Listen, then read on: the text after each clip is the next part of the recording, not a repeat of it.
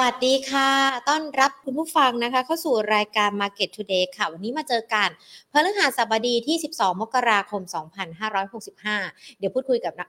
2566 เนาะเข้าปีใหม่กันแล้วนะ แต่ว่ายังเขาเรียกว่าอะไรยังไม่ลืมปีที่ผ่านมานะคะอะเดี๋ยววันนี้เรามาพูดคุยกับนักวิเคราะห์การประเด็นที่เกี่ยวข้องกับการลงทุนด้วยนะคะ ก่อนที่จะไปพูดคุยกันค่ะ ขอบพระคุณผู้สนับสนุนรายการของเราค่ะ บริษัทเมืองไทยประกันชีวิตจำกัดมหาชนนะคะ ขอบพระคุณที่ให้การสนับสนุนรายการ Market Today ด้วยค่ะ มาดูตลาดหุ้นไทยกันดีกว่า วันนี้เป็นอย่างไรกันบ้างแล้วก็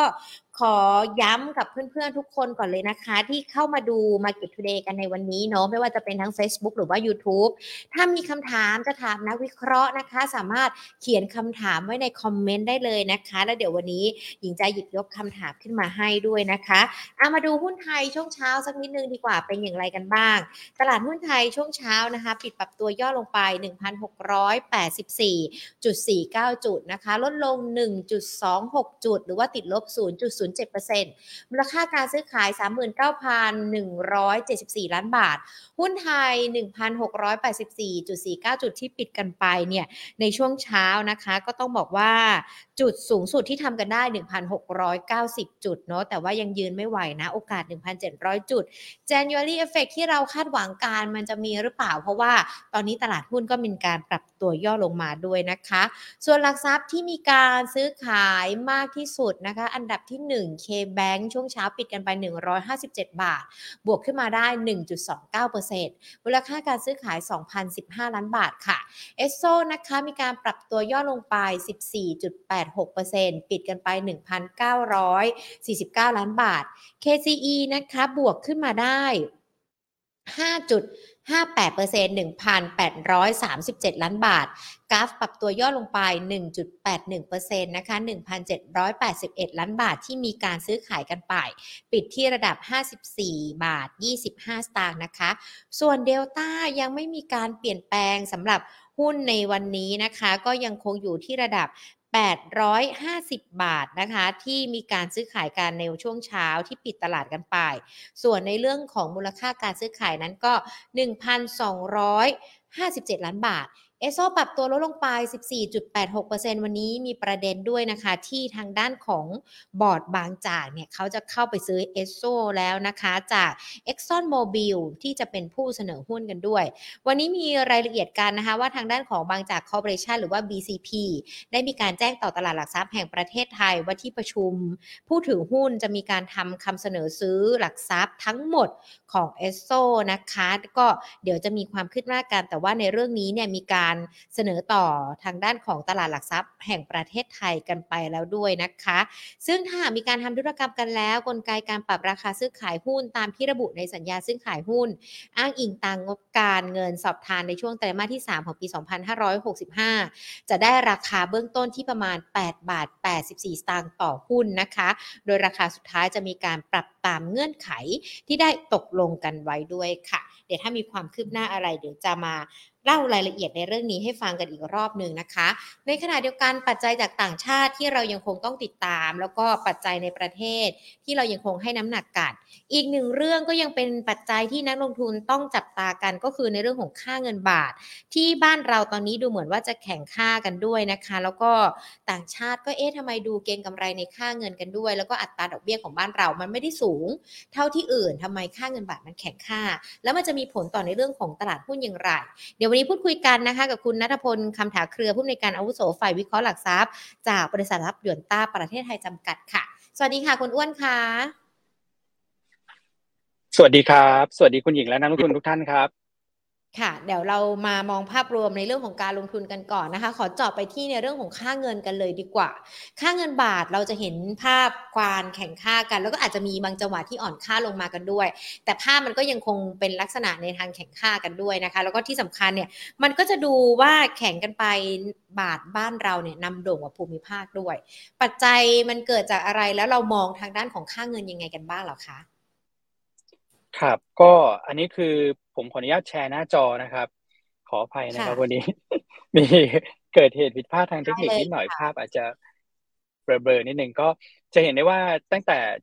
ช่วงเอ่อหลังปีใหม่เป็นต้นมานะครับ ตัวของค่าเงินบาทเนี่ย ก่อนหน้านั้นอยู่แถวบริเวณ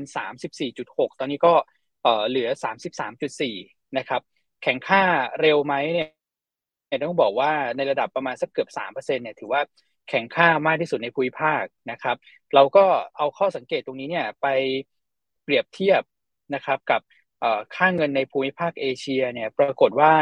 ถ้าดูจากกราฟเนี่ยนะครับที่ผมเอามาให้ดูเนี่ยนะครับของไทยตัวค่าเงินบาทจะเป็นเส้นสีส้มที่เป็นไข่ปลาเนี่ยนะครับที่เป็นเส้นตะทางด้านซ้ายมือของทุกท่านนะครับกราฟทางด้านซ้ายมือนะครับที่เป็นกราฟเส้น ในขณะที่ อีกสกุลเงินหนึ่งที่แข็งมาเหมือนกันเนี่ยก็คือเงินสกุลตัวของเยนนะครับ เยนเนี่ยก็ถือว่าแข็งค่ามา แต่ถ้าเกิดดูในแง่ของความชันเนี่ยจะเห็นว่าตัวของสีส้มเนี่ยแข็งค่ามากกว่านะครับ ก็คือกราฟที่ปรับตัวลงเนี่ยแปลว่าเงินบาทแข็งค่านะครับ อันนี้ก็สะท้อนภาพความ outperform ของตัวเงินบาทของไทยนะครับ ถามว่ามาจากเรื่องอะไรนะครับ จริงๆแล้วเนี่ยถ้าเกิดเราดูจากจุด peak ตรงนี้นะครับ ย้อนกลับไปดูกราฟตรงนี้นิดนึงก็ได้นะครับ เงินบาทเนี่ยเคยเคลื่อนไหวอยู่แถว 38 บาทกว่าๆนะครับ ก่อนหน้านั้นเนี่ยคนก็พูดกันถึงว่า เอ๊ะเงินบาทจะไปแบบ 42 44 45ไหมนะครับเอ่อสุดท้ายเนี่ยไปหยุดที่ 38.5นะครับ แล้วหลังจากนั้นมาเนี่ยก็แข็งค่าขึ้นมาเรื่อยๆนะครับเอ่อถ้าเกิดว่าเราไล่เรียงกันไปเนี่ยสาเหตุของการแข่งค่าในตัวของค่าเงินบาทเนี่ย จาก 38.5 เนี่ยนะครับมาเหลือ 33 กว่ากว่าแข็งค่าขึ้นมาเนี่ยประมาณสักเกือบเกือบ13เปอร์เซ็นต์นะครับสาเหตุที่ไล่เรียงกันไปเนี่ยที่ค้างกันไว้เมื่อสักครู่ยังพูดไม่จบเนี่ยนะครับเป็นปัจจัยภายนอกเนี่ยมีผลมีผลอยู่ประมาณสัก10เปอร์เซ็นต์นะครับเพราะว่าปัจจัยภายนอกที่ที่ว่าเนี่ยก็คือตัวของ Dollar Index ครับมันมาจากตัวของดอลลาร์ที่อ่อนค่าด้วยนะครับสาเหตุที่ดอลลาร์อ่อนค่าเนี่ย ดอลลาร์อ่อนค่าจาก 115 ลงมาเหลือ 103 เนี่ย ก็คือประมาณสัก 9%กว่าๆตีสัก 10%แล้วกัน เลขกลมๆ นะครับ ก็มาจากเรื่องของเงินเฟอ้อของสหรัฐนะครับ ที่เคยพุ่งไปถึงประมาณสัก 8%กว่านะครับ แล้วก็ลงมาเรื่อยๆ ล่าสุดเนี่ยอยู่ที่ 7.1%แล้วก็คืนนี้ก็จะมีการประกาศตัวเลขเงินเฟอ้อเดือนธันวาออกมานะครับ ตลาดเนี่ยคาดว่าน่าจะลงมาเหลือประมาณสัก 6.5 ถึง 6.6%ด้วยซ้ำนะครับ พอเงินเฟ้อของสหรัฐปรับตัวลงเนี่ยแน่นอนนะครับ ก็เลยทำให้ตัวของ bond yield ของสหรัฐเนี่ยมีการปรับตัวลงมานะครับ แล้วก็สุดท้ายก็ทำให้ค่าเงินดอลลาร์สหรัฐเนี่ยมีการอ่อนค่าลงนะครับ อันนี้คือปัจจัยที่ 1 ปัจจัยที่ 2 กับ3เนี่ยจะคล้ายกันนะครับ ก็คือธนาคารกลางอื่น ๆ ที่เคยตึงตัวนโยบายการเงินช้ากว่าสหรัฐนะครับ ไม่ว่าจะเป็นตัวของธนาคารกลางยุโรป นะฮะแล้วก็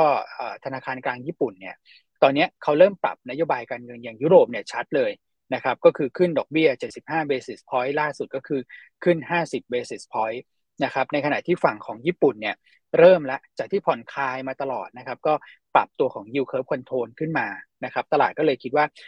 การใช้นโยบายการเงินเชิงผ่อนคลายอย่างแบบสุดโต่งของทางธนาคารกลางญี่ปุ่นเนี่ยน่าจะจบรอบแล้วก็เลยทำให้เงินเยนแข็งค่าขึ้น นะพอเงินเยนแข็งค่าขึ้นก็เป็นอีกประเด็นหนึ่งเหมือนกันนะครับ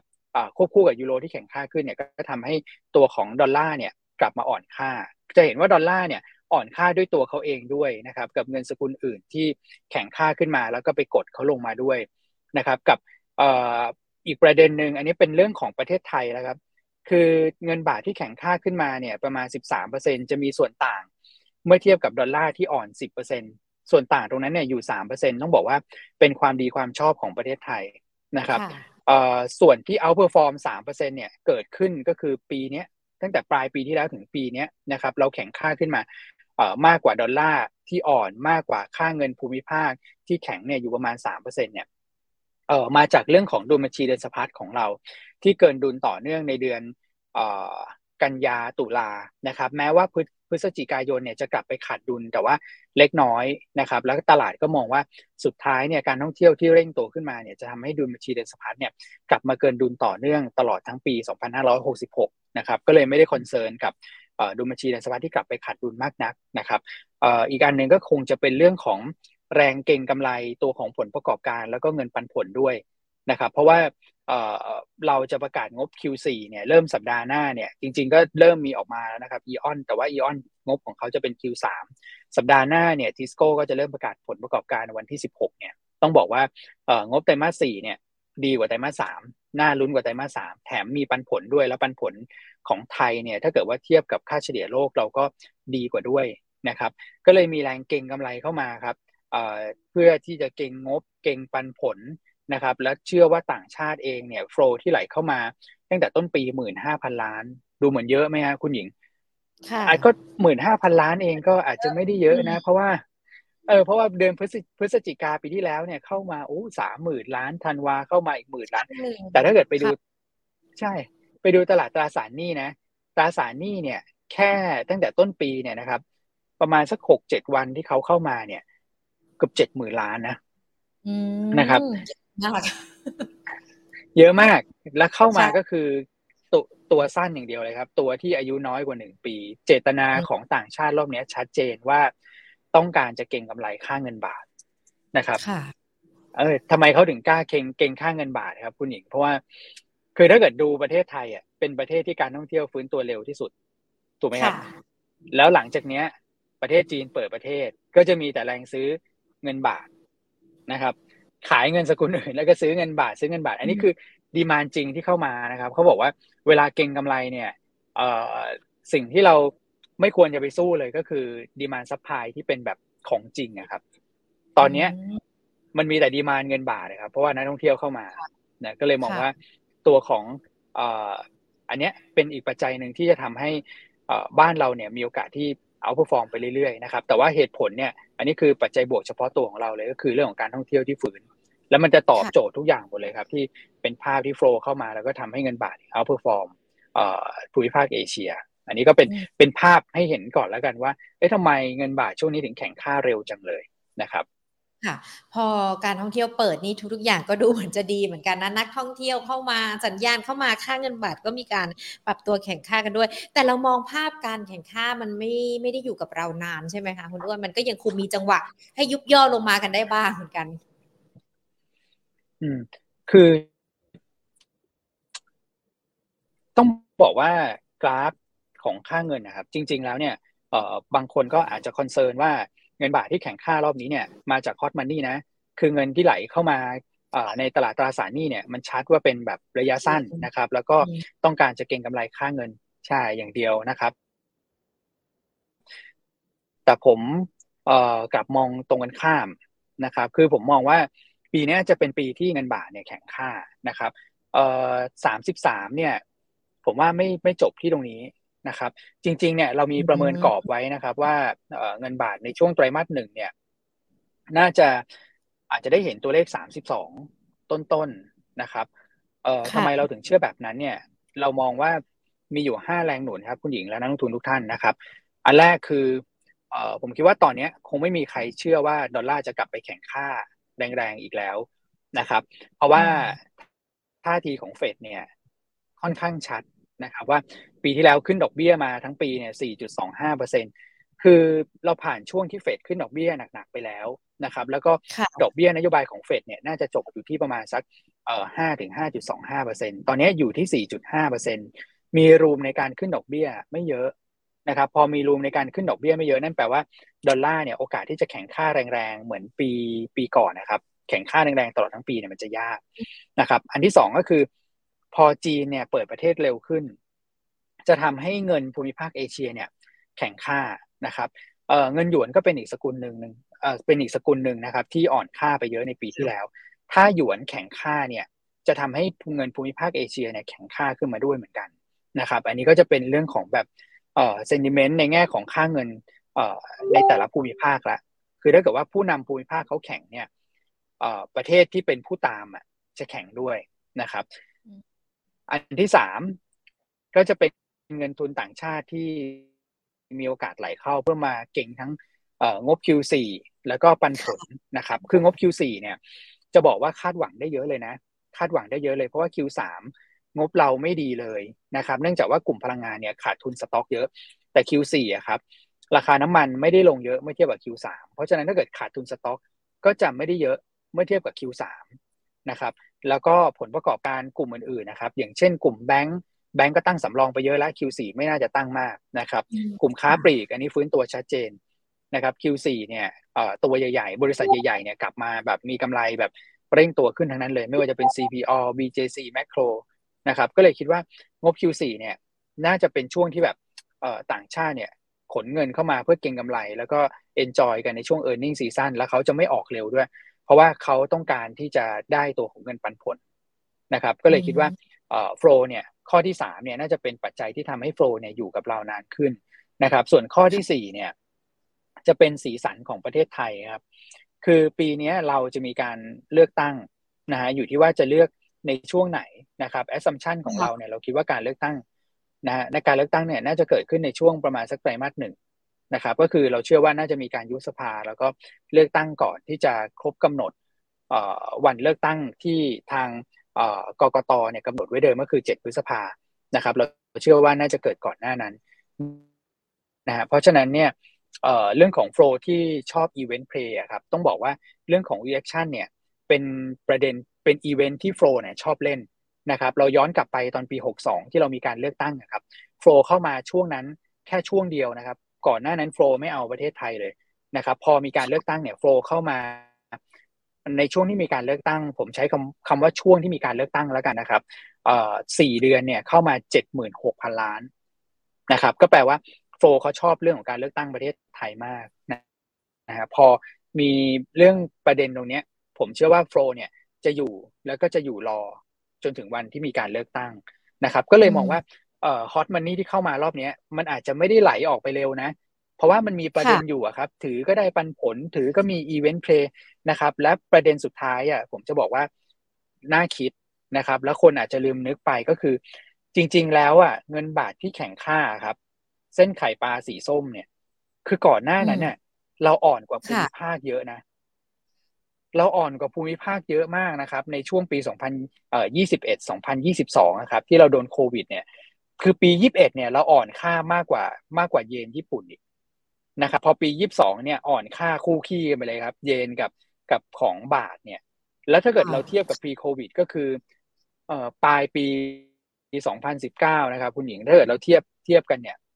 ปรากฏว่าเรายังอ่อนค่ากว่าช่วง pre covid 13เปอร์เซ็นตนะครับ เอ่อเยนเนี่ยอ่อนค่าอยู่ประมาณสักยี่สิบเปอร์เซ็นแต่ถ้าเกิดเราไม่นับเยนนะ แล้วดูประเทศที่แบบเอ่อในเอเชียอันนี้คือกราฟในเอเชียนะครับ ผมจับทุกประเทศเนี่ยมาเฉลี่ยกัน ปรากฏว่าเขาอ่อนค่าเอ่อเมื่อเทียบกับช่วง pre covid เนี่ย คือเขายังกลับไปไม่ถึงช่วง pre covid เหมือนกันนะครับ แต่เขาอ่อนค่าเมื่อเทียบกับ pre covid แค่ห้าเปอร์เซ็นแต่ของไทยเนี่ยคือสิบสองเปอร์เซ็นตนะครับ ผมก็เลยมองว่า ปัจจัยข้อห้าตรงนี้จะทำให้เงินบาทเนี่ยมีโอกาสแข็งค่าขึ้นไปอีกนะครับ เรามองว่าไตรมาสหนึ่งน่าจะได้เห็นตัวเลขสามสิบสองนะครับ หลังจากนั้นเดี๋ยวค่อยมาประเมินกันอีกทีครับว่าแต่ละปัจจัยเนี่ยมันจะเปลี่ยนไปมากน้อยแค่ไหน ค่ะ เรื่องของ recession จะแรงไหมนะครับ แต่สามสิบสองภายในไตรมาสหนึ่งเนี่ย เราการันตีว่าได้เห็นแน่ ๆ นะครับ ก็เลยมองว่าไม่ไม่ได้แบบ ปัจจัยชั่วคราวครับ เหมือนอันนี้ตอบคำถามคุณหญิงก่อนว่าไม่ไม่ได้ชั่วคราวแบบเอ่อจะจบภายในเดือนนี้คงไม่ใช่ ผมคิดว่าภายในไตรมาสหนึ่งเนี่ยยังแข็งค่าต่อเนื่องนะครับ อืมค่ะ แล้วถ้ามองสถานการณ์ 32 บาทไตรมาสหนึ่งได้เห็นแน่นอน หรือว่าในเรื่องของสถานการณ์ค่าเงิน ผลกับการลงทุนราคานักลงทุนจะต้องมีวิธีการลงทุนยังไงกันบ้างกับสถานการณ์ค่าเงินบาทที่เราติดตามกันอยู่ด้วยอะค่ะ ครับ ก็อั นแรกนะครับ ในแง่ของค่าเงินบาทที่แข็งค่าขึ้นเนี่ยบางคนก็บอกว่าไม่น่าจะดีกับประเทศไทยนะ เพราะว่าเอ่อคือไม่ต้องบางคนผมเองก็คิดเหมือนกันนะครับว่าไม่น่าจะดีกับประเทศไทย เพราะว่าเราพึ่งพาการส่งออกเนี่ยหกสิบเปอร์เซ็นของ GDP นะครับพึ่งพาการส่งออกหกสิบเปอร์เซ็นของ GDP นะครับเอ่อ market cap พอเราไปได้ไล่ดูหุ้นนะเดี๋ยวเฉลยก่อนก็ได้นะครับ อันนี้คือชุดหุ้นที่ เอ่อได้รับผลดีจากค่าเงินบาทแข็งสีเขียว ก็จะมีอยู่เนี่ยครับสี่กลุ่ม แต่กลุ่มที่ได้รับผลลบจากเงินบาทแข็งนะครับ มีอยู่ทั้งหมดเนี่ยห้ากลุ่ม ใช่ไหมครับ และกลุ่มที่อ่ากลุ่มที่ไม่ได้ไม่เสียเลยเนี่ย ก็เพียบเลยนะฮะนั่นแปลว่ากลุ่มหุ้นที่ได้ประโยชน์จากเงินบาทแข็งค่าเนี่ยมีเพียงนิดเดียวเองนะครับ ซึ่งเราลองคิดเป็นเปอร์เซ็นต์ของ Market Cap เนี่ยจะอยู่แค่ประมาณสักสิบเปอร์เซ็น เนี่ยนะครับ คือดูแล้วเนี่ย บาทแข็งดูจะเป็นลบกับเศรษฐกิจแล้วก็ตลาดหุ้นมากกว่าหรือเปล่านะครับ แต่ผมกลับมองว่าในช่วงเวลาแบบนี้ครับ คือเราลองย้อนกลับไปนะครับ ว่าตอนที่เงินบาทอ่อนเนี่ย มีผู้ส่งออกได้ประโยชน์สักกี่รายนึกออกไหมครับ คือเขาไม่ได้ประโยชน์แบบบาทอ่อนไปสามสิบแปดเขาไม่ได้เต็มที่นะครับ ผมก็จะพูดประเด็นนี้มาตลอดว่า เออผู้ส่งออกเนี่ย ถ้าเกิดว่า ค่าเงินเนี่ยผันผวนแรงไม่ว่าจะอ่อน หรือแข็งถ้ามันแรงเกินไปอะเขาไม่ชอบ เขาชอบก็คือค่าเงินแข็งก็ได้ แต่ขอให้ความผันผวนเนี่ยไม่เยอะเขาจะจัดการในแง่ของแบบการใช้เครื่องมือเอ่อได้ทันไม่ว่าจะเป็น forward หรือ futures อะไรก็แล้วแต่ อันเนี้ยพอค่าเงินบาทอ่อนมาตอนแรกเนี่ย คนไม่คิดว่าไปสามแปดคนบอกว่าสามหกมาก็เต็มที่แล้วเขาก็ไปล็อกหมดแล้ว พอไปล็อกที่สามหกเนี่ย แล้วเงินบาทขึ้นไปสามแปดเกิดอะไรขึ้นครับเขาขาดทุนนะนะคือเขาไปขายเงินบาทที่สามสิบหกปรากฏว่า เอ้ย มันขึ้นไปสามสิบแปดขาดทุนนะครับ เพราะฉะนั้นเนี่ย เวลาที่เงินบาทอ่อนเยอะๆเนี่ย ผู้ส่งออกก็ไม่ได้ประโยชน์นะเอาจริง ๆแล้ว และในช่วงเวลาแบบนี้ผมมองว่าเราอาจจะต้องการเงินบาทแข็งมากกว่าหรือเปล่าหนึ่งก็คือ เอาเงินบาทอ่อนไปอะ ผู้ส่งออกก็ไม่ใช่ว่าจะดี เพราะว่าปีนี้เศรษฐกิจโลกก็ชะลอตัว ถูกไหมครับ คือถ้าเกิดเศรษฐกิจโลกชะลอตัวต่อให้เงินบาทเราอ่อนแค่ไหนของเราถูกแค่ไหนอะเขาก็ไม่ได้ซื้อของเราเยอะเหมือนปีก่อนๆนะที่แบบเศรษฐกิจเขาอู้ฟู่นะครับอันอันที่สองก็คือ ตอนเนี้ยเออเงินเฟอ้อบ้านเราก็ไม่ได้ต่ำมาก เราก็อยู่ในระดับประมาณสักห้าจุดแปดเก้าเปอร์เซ็นสำหรับเงินเฟ้อเดือนธันวาที่ประกาศออกมา ซึ่งหลักๆที่ทำให้เงินเฟ้อสูงเนี่ย มันก็คือเรื่องของการนำเข้าพลังงานนะครับ เพราะฉะนั้นเนี่ยถ้าเกิดว่าค่าเงินบาทแข็งเนี่ยช่วยลดต้นทุนในการนำเข้าพลังงาน แล้วก็สินค้าทุนที่เราจะใช้ในการลงทุนต่อเนื่องในช่วงปี 2 ปีนี้ผมคิดว่าเอ้ยมันอาจจะเป็นประโยชน์กับเรื่องของเศรษฐกิจมากกว่าหรือเปล่านะครับ เราก็เลยมองว่า ผลกระทบกับเศรษฐกิจไทยเนี่ยจริง ๆ เราไม่ได้มองเป็นลบมากนักนะครับ ส่วนผลที่ได้ประโยชน์ไม่เยอะ แต่จริง ๆ แล้วเนี่ยถ้าเกิดเราดู correlation ระหว่างตัวค่าเงินกับตัว set index ปรากฏว่าเอ่อ set index เนี่ยชอบเงินบาทแข็งมากกว่านะครับเพราะว่าอีกด้านหนึ่งจะทำให้โฟล์ไหลเข้า ผมก็เลยมองว่าภาพในแง่ของการลงทุนเนี่ย เรามองบวกนะ คือเรามองกลับด้านกับปัจจัยพื้นฐานเลย ด้วยเหตุผลที่เล่าให้ฟังไปนะครับ ส่วนในแง่ของเอ่อภาพการลงทุนที่มันจะสะท้อนมาเรามองเป็นสี่ประเด็นนะครับหนึ่งก็คือเงินบาททำให้โฟล์ไหลเข้า เพราะว่า โฟล์ไหลเข้าอะเขาได้กำไรจากค่าเงินด้วย ถูกไหมครับ ได้กำไรจากการลงทุนในหุ้นนะครับ ได้เงินปันผลนะฮะแล้วถ้าเกิดว่าเข้ามาลงในตราสารหนี้ก็ได้ยิวด้วยนะครับ คือประเทศที่เงินบาทแข็งค่าขึ้นอะโฟลจะชอบนะครับ เพราะว่าขาเข้าเขาเข้ามาราคาหนึ่งขาออกเขาก็มั่นใจว่าเขาได้กำไรจากค่าเงินแน่ๆ อย่างเงี้ยโฟลเรามองว่ามีโอกาสไหลเข้าอีกสี่หมื่นล้านเป็นอย่างน้อยในปีนี้นะครับ ซึ่ง เอ่อสองปีที่ผ่านมาเนี่ยเข้ามาสองแสนเออขอโทษที ปีที่แล้วเนี่ยเข้ามาสองแสนปีหกห้านะครับ แต่ปีหกสามหกสี่เนี่ยออกไปสามแสนเพราะฉะนั้นเนี่ยจริง ๆ ยังมีรูมนะครับเอ่อเมื่อเทียบกับ pre covid เนี่ยให้โฟลเนี่ยไหลเข้าอีกประมาณสักแสนหนึ่งแต่เรามองเอ่อด้วยตัวเลขที่เราคิดมาเนี่ย ประมาณสักสี่ห้าหมื่นเป็นระดับที่มีโอกาสไหลเข้าค่อนข้างแน่นะครับ อันนี้คือเรื่องของโฟลอันที่สองพอโฟลเข้าเนี่ย กลุ่มแบงก์กลุ่มค้าปลีก กลุ่มโรงไฟฟ้า กลุ่มสื่อสาร จะเป็นกลุ่มที่ต่างชาติชอบ และรองรับเม็ดเงินลงทุนต่างชาติได้ดีนะครับ ส่วนหุ้นที่ได้ประโยชน์โดยตรงเนี่ย ขออภัยนะครับ ก็จะมี BGRIM GPSC นะครับ SCGP d p e n KISS M MTW Sabina นะครับ TTCL นะฮะแต่ว่าประเด็นที่เราต้องไม่ลืมเหมือนกันก็คือ บาทแข็งเนี่ย เป็นลบกับกลุ่มพวกส่งออกนะครับ โดยเฉพาะพวกสินค้าเกษตรอย่างเงี้ย ก็มีโอกาสที่จะกลับมา underperform ชั่วคราวเหมือนกันนะครับ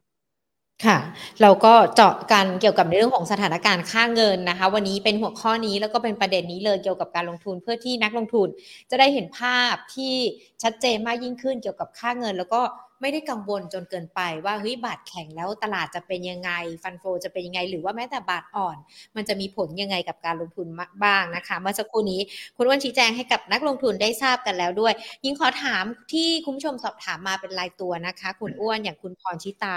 สอบถามตัว TU อะค่ะ ตัวนี้คุณอ้วนมองยังไงกันบ้างหรอคะ TU เนี่ยต้องบอกว่าในแง่ของผลกระทบจากค่าเงินมีมีแน่นอน นะครับ แล้วก็ถ้าเกิดเรามองในแง่ของผลประกอบการเนี่ยปีเนี้ยปีปีหกห้าที่ผ่านมาเนี่ยก็คือเขาเหลืองบ Q4 กันหนึ่งอาจจะไม่ได้เด่นมากนะครับ แต่ว่าปีหกหกเนี่ยคาดหวังนะทุกครั้งเนี่ยเราก็จะคาดหวังว่าน่าจะเห็นการฟื้นตัวกลับขึ้นมา แล้วก็ valuation ต้องบอกว่าไม่ได้แพงนะครับ ผมมองอย่างนี้แล้วกันว่าตัว TU เนี่ยยังสามารถถือได้ไหมถือได้นะครับ เอ่อยังยังไม่ถึงขั้นว่าจะต้องแบบเอ่อบอกว่ากลุ่มส่งออกได้รับผลกระทบเนี่ยตัว TU เนี่ยเขาบริหารจัดการเรื่องของค่าเงินได้ดี คือถ้าเกิดว่าเป็นบริษัทขนาดใหญ่เนี่ยอาจจะละไว้นิดนึงครับว่าเขายังอยู่รอดปลอดภัยแน่ๆนะครับแต่ถ้าเกิดบริษัทขนาดกลางขนาดเล็กเนี่ยอันนี้น่าห่วง เพราะฉะนั้น TU อยากให้ถือเพื่อเล่นรอบเรื่องของผลประกอบการก่อน Q4 ผมว่าน่าจะเซอร์ไพรส์เชิงบวก หลังจากที่ Q3 เขาเซอร์ไพรส์เชิงลบไปละ นะครับแนวต้านของ TU เนี่ยถ้าเกิดเรามองที่ราคาตรงนี้จะอยู่ที่ 17 บาทนะครับส่วนแนวรับก็อยู่ประมาณสัก 16 บาท ผมเชื่อว่าเขาจะแกว่งในกรอบตรงนี้ แล้วพองบออกมาเนี่ยน่าจะเป็นเซอร์ไพรส์เชิงบวกนะครับราคาหุ้นน่าจะฟื้นตัวกลับขึ้นไปหาแนวต้านที่บอกไว้เมื่อสักครู่ได้นะครับ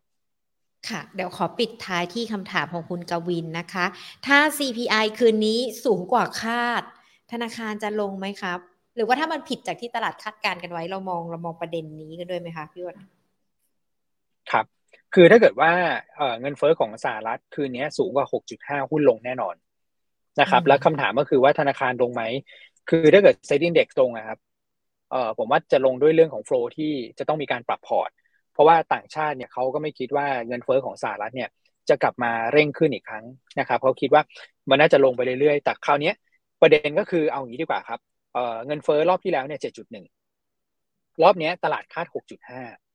คือถ้าเกิดออกมาแล้วเอ่อมันอาจจะมากกว่าคาดมากกว่า 6.5 แต่ต่ำกว่า 6.7 แล้วกันผมให้เป็นครึ่งทางระหว่าง 6.5 กับ 7.1 นะครับ ถ้าเกิดว่าออกมามากกว่า 6.5 แต่ต่ำกว่า 6.7 ผมคิดว่า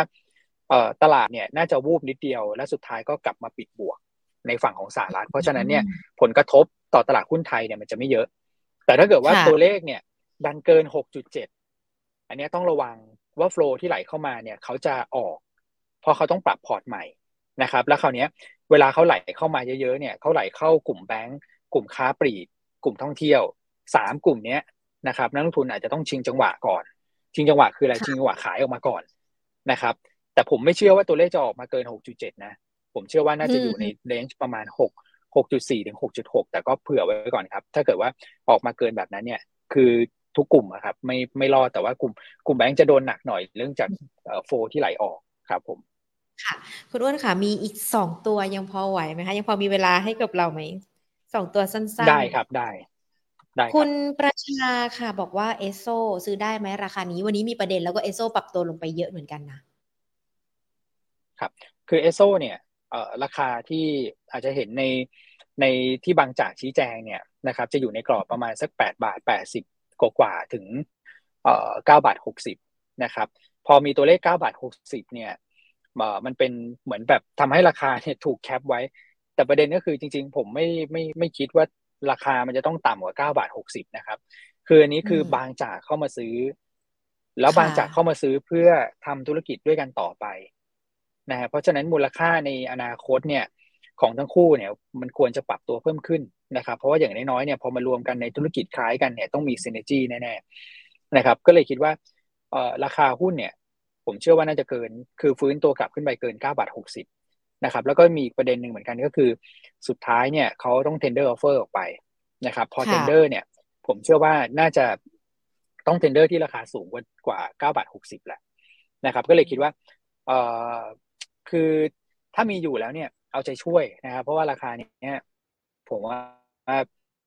ไม่ไม่ไม่น่าจะต้องไปรีบร้อนคัดออกไป นะครับ แล้วก็ดิวจริง ๆ ก็มีเวลาตั้งตั้งนานนะครับ ประมาณแบบสี่ถึงหกเดือนราคาหุ้นน่าจะฟื้นตัวมารับเรื่องของผลประกอบการไตรมาสสี่ที่ฟื้นจากไตรมาสสามขึ้นมาก่อนนะครับ ก็แนะนำถือไปก่อนนะครับแนวต้านเนี่ยผมคิดว่าวันนี้มันสะท้อนภาพแล้วว่าราคาขึ้นไปก็คนคิดว่ายังไม่น่าจะเกิน 9 บาท 60 นะครับ เพราะฉะนั้น 9 บาท 60 ก็อาจจะเป็นตัวเลขตุ๊กตานิดนึง ถ้าเกิดมีฉลับเนี่ยก็ยังไม่น่าจะเกินสัก 10 บาท อันนี้คือแนวต้านหลักนะครับ แล้วถ้าเกิดว่าเราดูกราฟทางเทคนิคเนี่ย 10 บาทเป็นแนวทางจิตวิทยาจริง นะครับ แล้วถ้าเกิดผ่านขึ้นไปได้ก็จะเป็นเนี่ยแหละครับแถวประมาณ 10 บาท 50 11 บาท ก็รอขายกันอยู่ค่อนข้างเยอะนะครับ แต่ว่าราคาเนี้ยผมมองว่าถือไปก่อนฮะ ถือเอาใจช่วยฮะว่าให้ถือไปก่อนครับผม ขอปิดท้ายคำถามจาก Facebook นะคะ คุณนพนิษ KTMS ราคานี้น่ารับไหมคะอืม KT อันนี้ผมอาจจะไม่ ใช่ อาจจะไม่ได้ตามนะครับ แต่ถ้าเกิดดูจากกราฟเนี่ยก็ดูน่าสนใจเหมือนกันนะครับ เพราะว่าเเข้า IPO มาแล้วแล้วก็พักไปแล้วนะครับ ตอนนี้เป็นลักษณะของการแกว่งออกด้านข้างนะครับหุ้นที่เป็นแพทเทิร์นแบบนี้เนี่ยมักจะมีจังหวะการเร่งตัวขึ้นนะครับ เรามองแนวต้านเนี่ยอออยู่แถวประมาณสักใกล้ๆสี่บาท บวกลบเนี่ยผมคิดว่าคาดหวังได้นะครับ แต่ถ้าเกิดหลุดสามบาทเจ็ดสิบอันนี้ต้องคัดลอสเหมือนกัน นะครับได้เลยค่ะ วันนี้ขอบพระคุณมาก ๆ เลยนะคะ คุณอ้วนติดภารกิจ แต่ว่ามีเหตุขัดข้องก็ยังมาพูดคุยกับ Market Today ด้วยนะคะขอบพระคุณมาก ๆ เลยแล้วเดี๋ยวโอกาสหน้ากันอีกนะคะ ได้เลยครับ ยินดีครับ ขอบคุณคุณหญิงเช่นกันครับ สวัสดีครับ ค่ะคุณอ้วนนัทพลคำถาเครือนะคะผู้อำนวยการอาวุโสฝ่ายวิเคราะห์หลักทรัพย์จากบริษัทหลักทรัพย์ยนต้าประเทศไทยจำกัดนะคะ วันนี้คุณอ้วนอาจจะมีเหตุขัดข้องทางเทคนิคนิดหน่อยนะ เลยพูดคุยกับเราได้ระยะเวลาประมาณนี้นะคะคุณผู้ชมที่เข้ามาทีหลังเนาะอย่างคุณดัมมี่ คุณเคสกุล คุณบอลนะคะ คุณภู อาจจะไม่ได้สอบถามให้นะคะ ต้องขออภัยกันด้วยนะ แต่ว่าก็พยายามพูดคุยกัน แล้วก็ครอบคลุมในประเด็นที่เกี่ยวกับการลงทุน แล้วก็ในเรื่องของสถานการณ์ค่าเงินที่เรามองว่าช่วงนี้มันอาจจะยูเทิร์นกับมาแข่งค่าเนี่ยมันจะมีผลอย่างไรกันบ้าง แล้วก็ช่วงกรอบไตรมาสหนึ่งของค่าเงินบาทจะอยู่ที่เท่าไหร่ นักลงทุนจะสามารถเลือกหุ้นตัวไหนได้บ้างจากสถานการณ์ค่าเงินที่แข่งค่า วันนี้ก็พยายามจับประเด็นนี้ แล้วก็นำมาพูดคุยกันนะคะ เพื่อที่จะเป็นแนวทางให้กับคุณชมทุกๆท่านด้วย และในขณะเดียวกันต้องบอกว่านอกเหนือจากการการพูดคุยกับคุณอ้วนแล้วนะคะ จากทางด้านของบริษัทหลักทรัพย์ยนต้าแล้วยนต้าเขายังคงมีกิจกรรมดีๆนะคะ มาฝากคุณผู้ชมกันด้วยอะเดี๋ยวมาเล่าให้ฟังกันดีกว่าว่าเขาจะมีสัมมนาอะไรเกิดขึ้นกันบ้างนะคะทางด้านของบริษัทหลักทรัพย์ยนต้าค่ะ เตรียมพร้อมกับการจัด งานสัมมนาใหญ่ประจำปีนะคะยวนต้าสวัสดีปีเถาะ23 Year of t r ก็มีทั้ง Resection Rebalance แล้วก็ Reborn นะคะ วันอาทิตย์ที่ 15 มกราคม8โมงครึ่งถึงตอนเที่ยงที่ตลาดหลักทรัพย์แห่งประเทศไทย ใครที่อยากจะไปเนี่ยหยิบโทรศัพท์ขึ้นมาสแกน QR code ที่ ขึ้นที่หน้าจอกันได้เลยนะคะ เพื่อร่วมงานสัมมนา สแกนกันได้เลยนะคะ ตั้งแต่วันนี้เป็นต้นไปนะ และในขณะเดียวกันก็น่าจะมีทางช่องทางของออนไลน์กันด้วยนะคะ มีวิทยากรหลากหลายท่านเลย ที่เราเนี่ยสามารถพูดคุยกันได้ด้วยนะคะ ก็เดี๋ยวลองไปดูกันแล้วสัมมนานี้นะคะ ก็สามารถลงทะเบียนกันได้นะคะเขายืดระยะเวลากันออกไปด้วยนะคะ จนถึงวันนี้แหละ 12 มกราคมนะคะ ก็ใครที่สนใจก็ลองไปติดตามรับชมรับฟังกันได้จากสัมมนาดีๆ ของหยวนต้ากันด้วยนะคะ ส่วนคุณผู้ชมที่เข้ามาพูดคุยกันทักทายกันดีกว่าว่ามีใครกันบ้างนะคะ สวัสดีทุกๆทท่านเลยนะคะ ทางด้านของ Facebook นะคะ คุณรัชนีสวัสดีค่ะ คุณจีรกิจนะคะ คุณพรชิตา อาจารย์วิชัย สวัสดีค่ะ คุณกวินคุณประชา คุณดัมมี่ คุณสกุลนะคะ คุณบอล คุณลูกเกด คุณพีรพงศ์แล้วก็คุณผูสวัสดีทุกทุกท่านเลย คุณนพนิสวัสดีค่ะทางด้านของ Facebook นะคะ แล้วก็คุณใหญ่ ๆ สวัสดีทุกท่านนะคะที่ที่ติดตามรับชมรับฟัง Market Today ด้วยนะคะ วันนี้ใครเข้ามาฟังไม่ทานเนี่ยลองฟังย้อนหลังกันอีกรอบหนึ่งได้นะคะ เกี่ยวกับสถานการณ์ค่าเงิน จะได้ประกอบการตัดสินใจกับการลงทุน เงินบาทแข็งค่ามันไม่ได้มีข้อเสียนะคะสำหรับการลงทุนในตลาดหุ้น มันมีข้อดีด้วยข้อดีอะไรกันบ้างที่จะเสริมการลงทุน ฟังกันอีกรอบหนึ่งได้นะคะ ส่วนวันนี้หมดเวลาแล้วนะคะ ลากันไปก่อน สวัสดีค่ะ